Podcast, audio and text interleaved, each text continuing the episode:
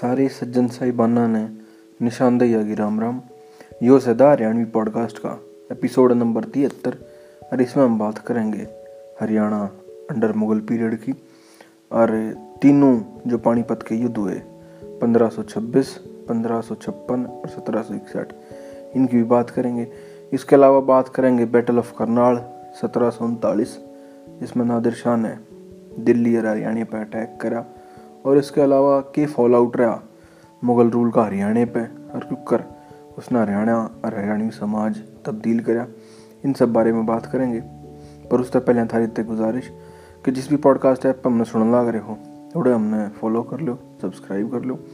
और हमारे एपिसोड अच्छे लागते हूँ तो अपने घर वाले में, अपने यारे प्यारे में इन्हें शेयर कर दिया करो।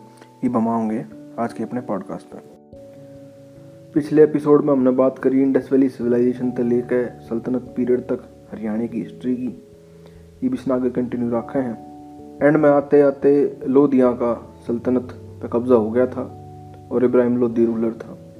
उसके खिलाफ लोकल जो चीफ्टेंस थे, उनमें बहुत ग्रीवांसिस थी। अरे, उनमें के एक था उसका चाचा दौलत खान लोधी उसके इनविटेशन पे बाबर हिंदुस्तान आवे है और फ़र्स्ट बैटल ऑफ़ पानीपत हुआ पंद्रह में।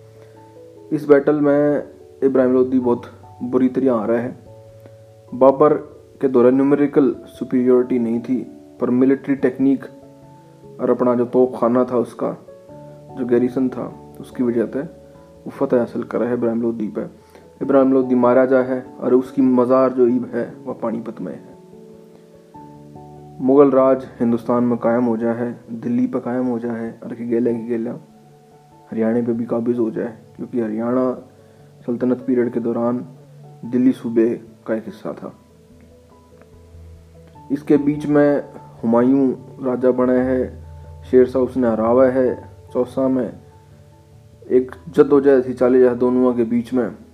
तो सूरी जो है चार पाँच साल बाद में मर जाए पंद्रह सौ पैंतालीस में।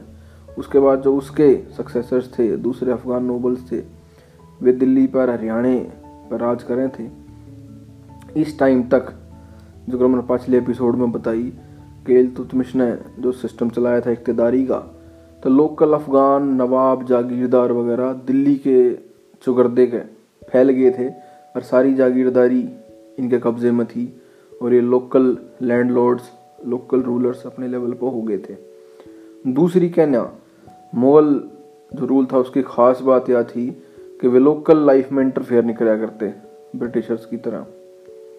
वे जो लोकल पंचायत थी, जाटा की, गुजरा की, राजपूता की उन्हें अपने हिसाब से अपने नियम कानून फॉलो करने की इजाज़त दिया करते उनका मेजर फोकस था कि वे पेजेंट लैंड रिवेन्यू ले लें और जो वॉर इकॉनमी थी, उसके थ्रू उनकी सस्टेनेंस रहा करती। एक आर्मी मेंटेन करनी बहुत ज़रूरी थी, लेकिन लोकल जो इकोनॉमिक्स थी, लोकल लेवल पे पॉलिटिक्स थी, उसमें उसका, कोई उनका मेजर कह सकते हैं कि दखलंदाजी नहीं थी।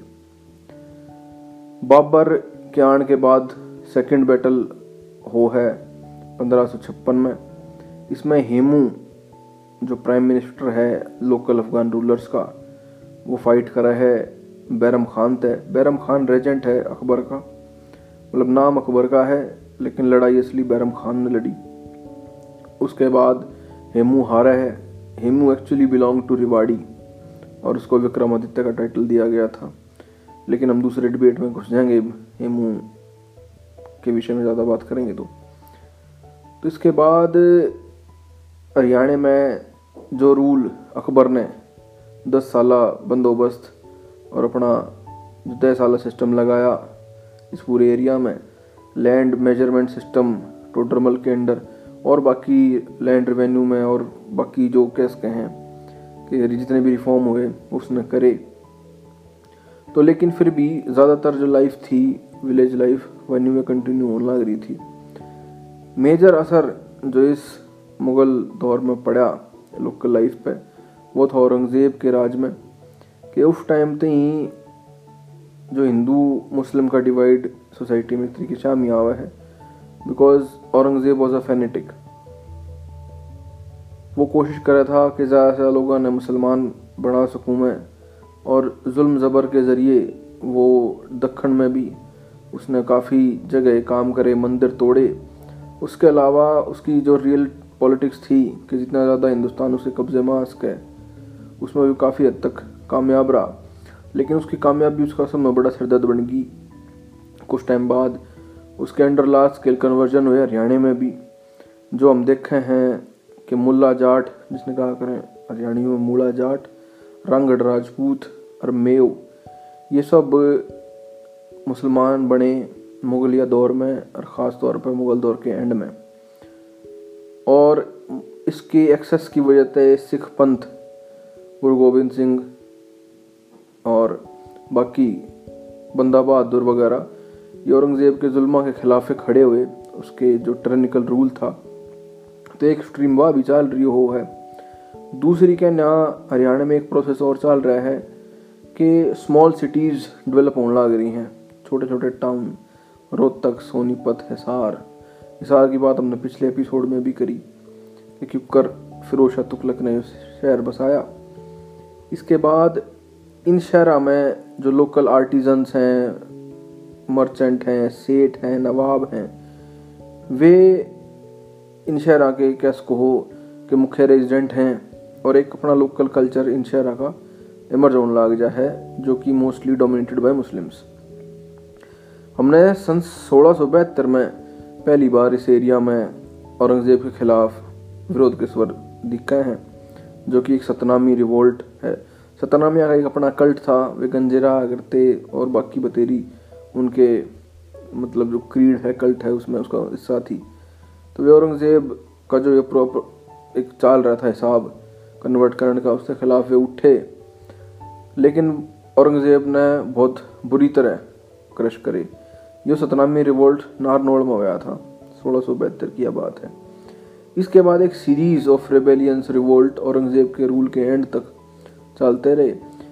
एक चीज़ और नोटिसेबल है कि औरंगज़ेब का राज नियरली पचास साल चला। सोलह सौ अठावन तले के सत्रह सौ सात थी। तो उसके जितना राज शायद किसी और रूलर ने इंडिया पर करा हो। और पूरा इंडिया काबुल तक लेकर तड़े हैदराबाद, बेंगलोर तक औरंगज़ेब के कब्जे में था। और जो मैंने कही कि उसकी सक्सेस ही उसका सबसे बड़ा फेलियर बन गई। क्योंकि इतना बड़ा राजपाट संभालना उसके बस की नहीं था। मुगल एडमिनिस्ट्रेशन मुगल सिस्टम जो था वो कमज़ोर हो गया था। जागीरदारी सिस्टम डिक्लाइन पर था। क्योंकि जागीरदार लोकल नोबल्स इतने हो गए थे और इतनी लैंड नहीं बची थी, इतने रिसोर्सेज प्रोड्यूस नहीं कर रही थी कंट्री कि उसने सस्टेन कर ले।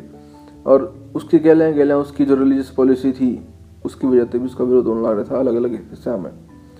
इस एरिया में सतनामी रिवोल्ट के बाद गोकुला जाट का ज़िक्र आवा है, जो कि एक मुग़ल फौजदार मथुरा का था। उसके खिलाफ उसने अपराइजिंग करी। इसके बाद राजा राम चूड़ामन जाट जाट सूरजमल जिसने अपनी अलग रियासत बना ली सन 1750 के आसपास भरतपुर में। तो एक मुगलिया रूल के खिलाफ सौ साल नियरली इसके बाद चलती रही। सन 1670 के बाद 1770 1780 तक सौ साल का एक रिवेलियन एक रिवोल्ट का दौर चलता रहा। जब तक मुग़ल रूल जो था एसेंशली एक डेड लेटर अपने आप में नहीं हो गया अंग्रेज़ा के आने तक पहले। कहा जा है कि सन सोलह सौ इक्यानवे में जाटा ने अकबर की जो कब्र है आगरा में, सिकंदरा में, वह भी तोड़ फोड़ उसमें करी और उसकी हड्डी वगैरह जो थी वे काट के बाहर फेंक दी। तो इसके भी ज़िक्र आवे हैं। कहने का मतलब मुगल शासन और औरंगज़ेब के खिलाफ बहुत आक्रोश इस टाइम पर आड़े के लोगों में था और जो कि आज नहीं देखा जा सका है जब भी औरंगज़ेब का नाम आवा है। दूसरी ओर नॉर्थ ऑफ़ हरियाणा, पंजाब में सतलुज की जो टेरिटरीज थी उड़क बंदा सिंह बहादुर, मुगल फौजदार जो थे, उनके खिलाफ लड़न लग रहा था। तो ये सब प्रोसेस गेला गेला चलने लग रहे हैं। औरंगज़ेब के मरण के बाद सन 1707 में बहुत छोटे टाइम खातर कई कई राज्य बनते रहे। फ़ारूक सियार, मोहम्मद शाह रंगीला और शाह आलम इन सौ साल में। लेकिन कोई भी अपनी छाप नहीं छोड़ पाया because essentially they were weak rulers सन 1736 की बात है कि मोहम्मद शाह रंगीला, उसका नाम रंगीला न्यू था बिकॉज़ वो थोड़े रंगीले मिजाज का आदमी था, शौकिया इंसान था, और एडमिनिस्ट्रेशन में और बाकी राजपाट संभालने में उसका कोई इंटरेस्ट नहीं था। तो सत्रह सौ छत्तीस में मराठा ने दिल्ली और इसके आसपास के इलाके पर अटैक करके सारे एरिया पर कब्जा कर लिया और उसने मजबूरी में एक संधि साइन करनी पड़ी। तो मुगल राज, जो कि ब्रिटिश राज तो पहला कह इसको कि इंडिया की धुरी थी, इतने बड़े एरिया में, और emperor of India was the symbol of unity कि उसके जो राज था, वो एक लिमिटेड एरिया में रिस्ट्रिक्ट रह गया। उसके चलने लग रही थी, और इसके बाद शाह आलम सेकंड आया, मोहम्मद शाह रंगीला के बाद। तो उसका कहा जा है कि सल्तनत शाह आलम अजदली तापालम कि शाह आलम की जो राह चाल है, वो दिल्ली तले के पाड़म तीन चाल है बस। तो दिल्ली उस टाइम का मतलब लाल किला और चांदनी चौक का जो इलाका है पाड़म तुम देख लो कितना दूर है उससे। कुछ पंद्रह बीस किलोमीटर के अंदर उसका राज था और बाकी हिंदुस्तान में। बाकी जो उसके अपने गवर्नर थे, अवध में, बंगाल में, दक्षिण में, एक तरह तक वे उससे इंडिपेंडेंट हो रहे थे। यो फैसला लाग रहा है, गेला की गेला एक और घटना इस टाइम पर हुआ है बहुत इंपॉर्टेंट वो है बैटल ऑफ़ करनाल इसका ज़िक्र बहुत कम आवा है। पानीपत के हमने दो बैटल देखे। पहले में बाबर जीतता है, दूसरे में अकबर। बैरम खान के थ्रू हिमुना राधे है। लेकिन तीसरे का ज़िक्र इसका कम आवा है। लेकिन ये बहुत इंपॉर्टेंट है, क्योंकि Nadir Shah king of Iran Hindustan में आया और उसका रीज़न ये था कि सरदार उसने दुखी कर रहे हैं। The Sikhs have infuriated him तो वो पंजाब तो बदला लेना आया था, लेकिन वो बदला लेते लेते आके दिल्ली पहुँच गया और करनाल में उसकी लड़ाई हुई, मोहम्मद शाह रंगीला की फौज थे जो कि उस टाइम पे हिंदुस्तान का एम्पर था। लेकिन बहुत बुरी हार हुई मुगल आर्मी की उसके आगे। ना केवल नंबर्स में, नादर शाह बहुत आगे था, बल्कि जो टेक्नोलॉजी यूज़ करी गई थी उसमें भी। उस दौरे जर्मन और रशियन इंजीनियर्स थे मिलिट्री प्लानर्स थे उस टाइम के। तो बहुत आगे था मिलिट्री टेक्नोलॉजी में। तो कहा जा है कि वो कोई नूर डायमंड अड़े तो ले गया। और यह बात है सन सत्रह सौ उनतालीस की। इसके अलावा एक चीज़ और ले गया, वो ठाके लाल की लेते हैं Takht Taus that is the peacock throne Taus का मतलब पर्शियन में वो है। मोर। तो मोर वाला जो थ्रोन है, वो ले गया। बाद में अंग्रेजा ने किसी तरह ये रिट्रीव करा। पहले हाँ रणजीत सिंह ने लिया, फिर रणजीत सिंह तो अंग्रेजा ने लिया।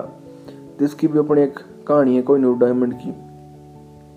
लेकिन बैटल ऑफ़ करनाल का इम्पैक्ट ये होया कि मोस्टली जितने सीनियर ऑफिशल्स और नवाब थे, उसके मिनिस्टर थे, मोहम्मद शाह रंगीला के, वे मारे गए और एक कंप्लीट मिस गवर्नेंस इस एरिया में छागी और न्यू मान लो कि उसके अस्थि पंजर जोते कति टूट गए मुगल एम्पायर के बैटल ऑफ़ करनाल के बाद। दूसरी कहना हरियाणा के इलाके में नॉर्थ में तो सिख और साउथ और मिडल में जाटा का एक डोमिनेंस हमने स्टेब्लिश होती दिखा है। इससे के समकक्ष दूसरी कहना बदन सिंह के अंडर भरतपुर का स्टेट एमर जो है।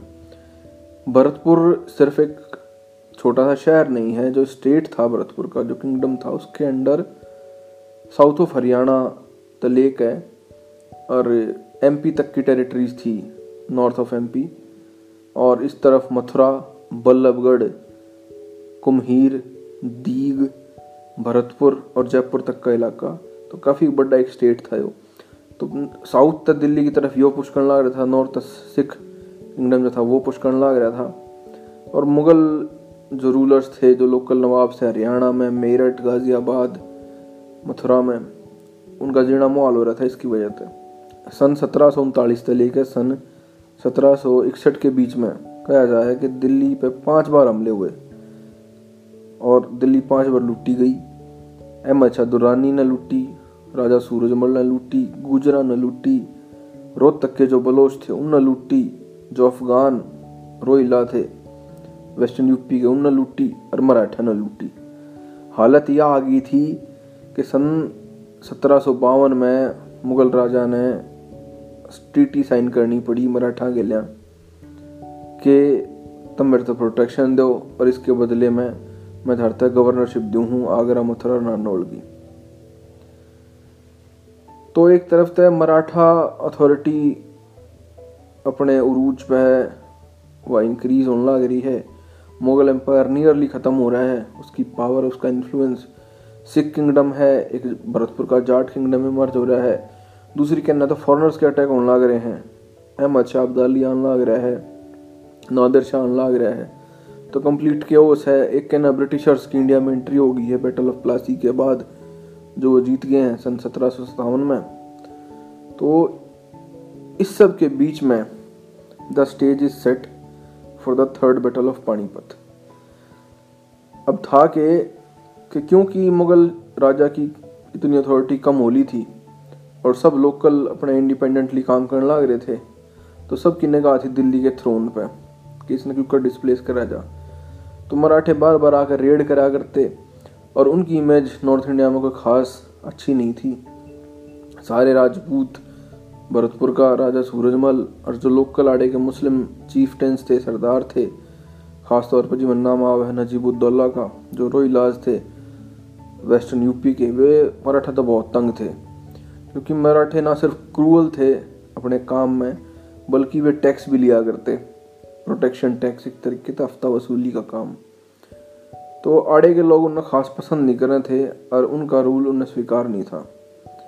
लेकिन मराठे क्योंकि इतने पावरफुल हो गए थे कॉन्फेडरेसी मराठा की बन गई थी तो ये बार बार छड़काया करते नॉर्थ ऑफ़ नर्मदा, इस इलाके पर अटैक खंड खातिर तो उनके थ्रेट ने देखते हुए और मुगल शासक इतना कमज़ोर हो गया था तो उसका एक लोकल वॉर्ड एक चीफटन नजीबुल दौला नया शाह अब्दाली, ये दोनों अफगान लोग थे। हमने यह भी समझने की ज़रूरत है कि अहमद शाह अब्दाली अफगान था, लेकिन उसका जो राज और सियासत थी, वो सारी अफ़गानिस्तान केंद्रित थी। तो वो भी पनिश कराना आया था शुरू में सरदारा ने और लाहौर पर कब्जा कर पर वो भी एंट्री पाते पाते आ गए, दिल्ली तक आ गया। क्योंकि बीच में उसने रोकने वाला कोई नहीं था नजीबुद्दौला के इनविटेशन पे। उस टाइम पे मराठे इस एरिया पे काबिज थे लोकल गवर्नर्स के रूप में और प्रोटेक्शन मनी वगैरह भी लिया करते। तो एक डायरेक्ट कन्फ्रंटेशन होनी दोनों के बीच में वाजिब सा एक रिज़ल्ट था उसका। तो एक के ना तो मुगल एम्पर ने भी हाथ जोड़ दिए, अहमद शाह अब्दाली के आगे कि मेरे बस की ना है साहब। जो तने करना है कर। और दूसरी के न्या नजीबुद्दौला है, लोकल मुस्लिम चीफटन्स हैं, शुजाउद्दौला है, नवाब अफावद तो सारे मुस्लिम्स एक तरफ़ हो गए अहमद शाह अब्दाली के फेवर में। और दूसरी के न्या थे मराठे, जो कि सूरजमल और बाकी राजपूता ने राजस्थान की अपनी ओर करने की कोशिश करने लगे। लेकिन जो लीडर था मराठा का सदाशिवराव भाऊ। वो उसमें कोई ख़ास लीडरशिप क्वालिटी नहीं थी। इसके अलावा जितना उसमें घमंड था, उसकी वजह से बाकी लोग उस तो बहुत कट्टे थे और प्रीवियस मराठा की हिस्ट्री की वजह से लोग उनका साथ देने में संकोच कर रहे थे।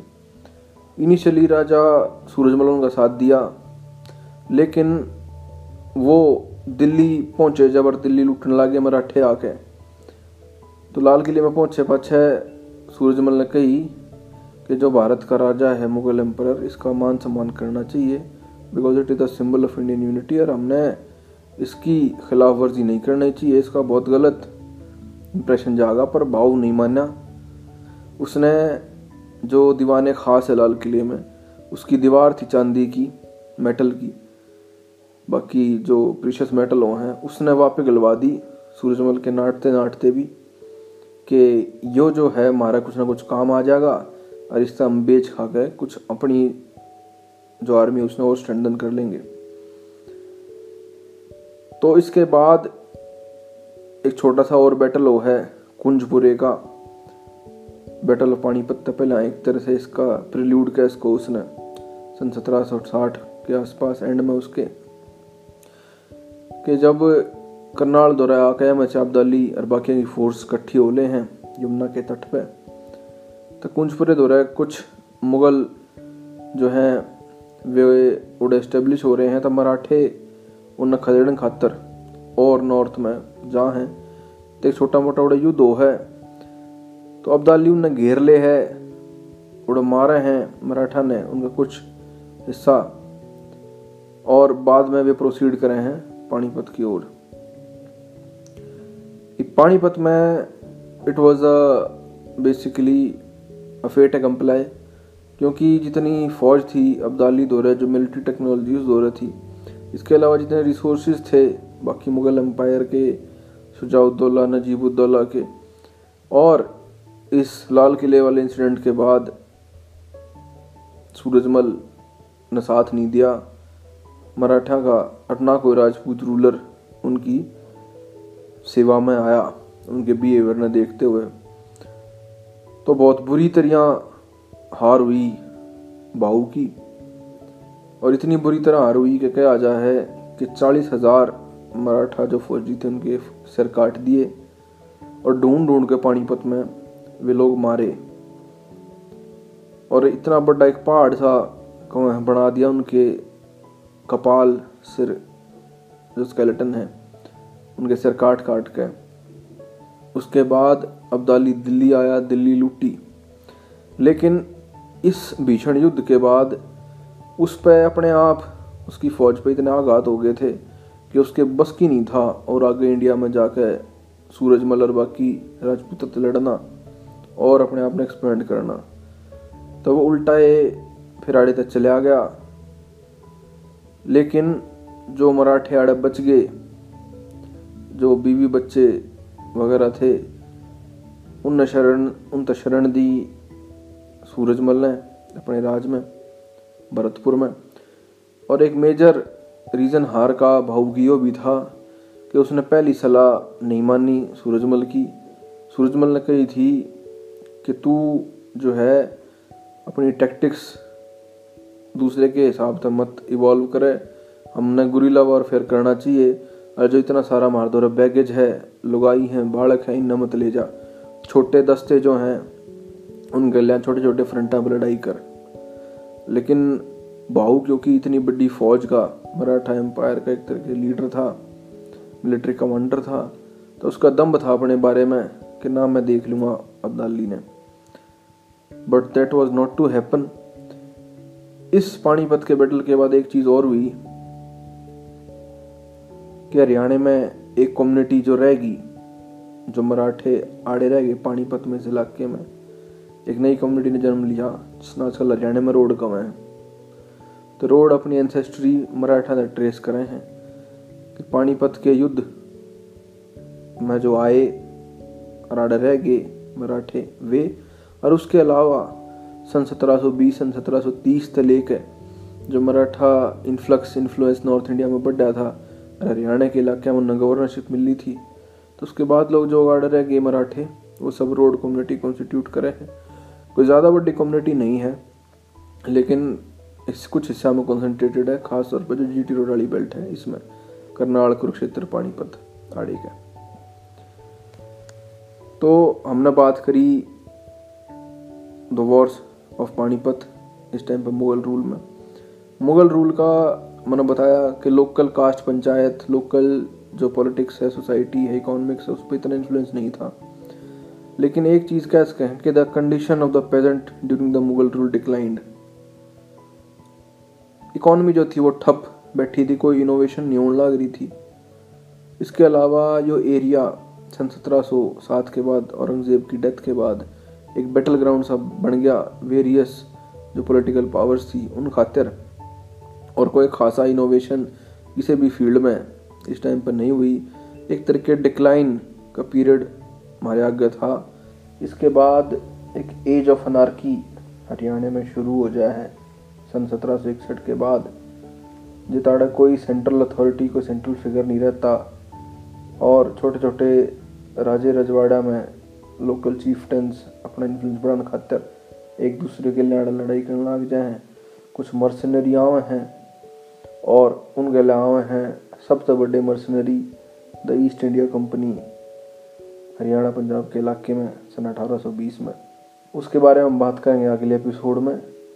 इस एपिसोड में इतना ही था। पॉडकास्ट सुन खातर, तारा बहुत बहुत धन्यवाद। जय राम जी।